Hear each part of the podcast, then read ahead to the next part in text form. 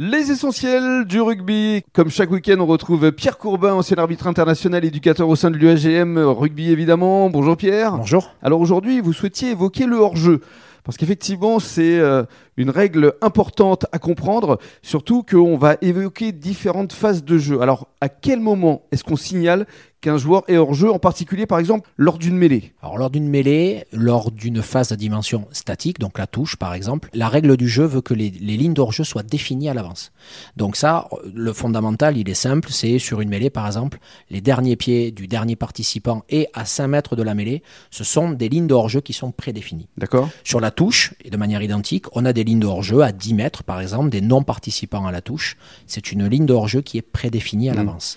Et par rapport aux 10 mètres, le renvoi aux 10 mètres, là aussi, il y a une règle qui Alors, s'impose. Sur les coups d'envoi et les coups de pied de renvoi, pour remettre le ballon en jeu, on va demander à l'équipe du botteur Mhm. de se situer derrière le ballon. Et il arrive à certains moments que l'équipe du botteur peut partir devant. Mhm. Et là, ils seront également hors jeu. Ils seront sanctionnés. Ils seront sanctionnés. Mhm. Et puis, euh, lors d'un ruck aussi, ou un moll, euh, comment ça se passe concrètement? Alors, les, les phases à dimension de rupture du, du ballon, de, de- de dynamique du ballon sur le terrain, donc euh, ruck et molle, euh, définiront du coup là aussi des lignes de hors-jeu qui seront derrière les derniers pieds du participant de la structure et de chaque côté Mhm. de l'édifice. Et lors d'une phase de jeu, que décide euh, l'arbitre Parce qu'il il peut euh, laisser l'avantage, puisqu'on parlait de la règle de l'avantage euh, le week-end dernier, c'est aussi une possibilité. Tout à fait. Alors la dernière notion de hors-jeu, c'est le hors-jeu dans le jeu courant, c'est-à-dire quand on n'est pas sur un arrêt du ballon ou sur une phase prédéfinie. Et là, effectivement, dès qu'on va se trouver devant le ballon, eh ben, on sera en situation de hors-jeu. Et comme on disait, on parlait de l'avantage.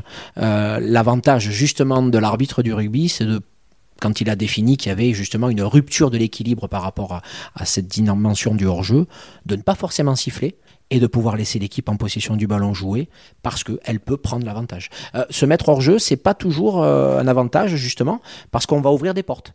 Et Mm. que dans la formation du jeune joueur, on apprend aussi aux jeunes joueurs à pouvoir utiliser ces espaces de rupture pour pouvoir venir jouer. Mmh, L'adversaire veut prendre l'avantage sur nous, mais comme au judo, on peut reprendre l'adversaire sur lui. Mhm, bien sûr. Et puis pour conclure, les sanctions vis-à-vis de ces euh, hors-jeux, c'est essentiellement des pénalités? 90% du temps, 95% du temps, on est sur des situations de pénalité. Et s'il n'y a pas pénalité, sont quoi des mêlées Alors il peut y avoir des situations de mêlée, il peut y avoir aussi euh, des situations, euh, comme on disait, qui font appel à l'avan- à l'avantage, mais on, on ne siffle pas l'ensemble des hors-jeux d'une rencontre. Sinon on aurait euh, 50 à 60 coups de sifflet dans, Oui. dans un match, mais on, on reparlera de la gestion de match. Absolument. Ce sera justement le week-end prochain. Merci beaucoup, Pierre. Merci. Bon week-end à tous.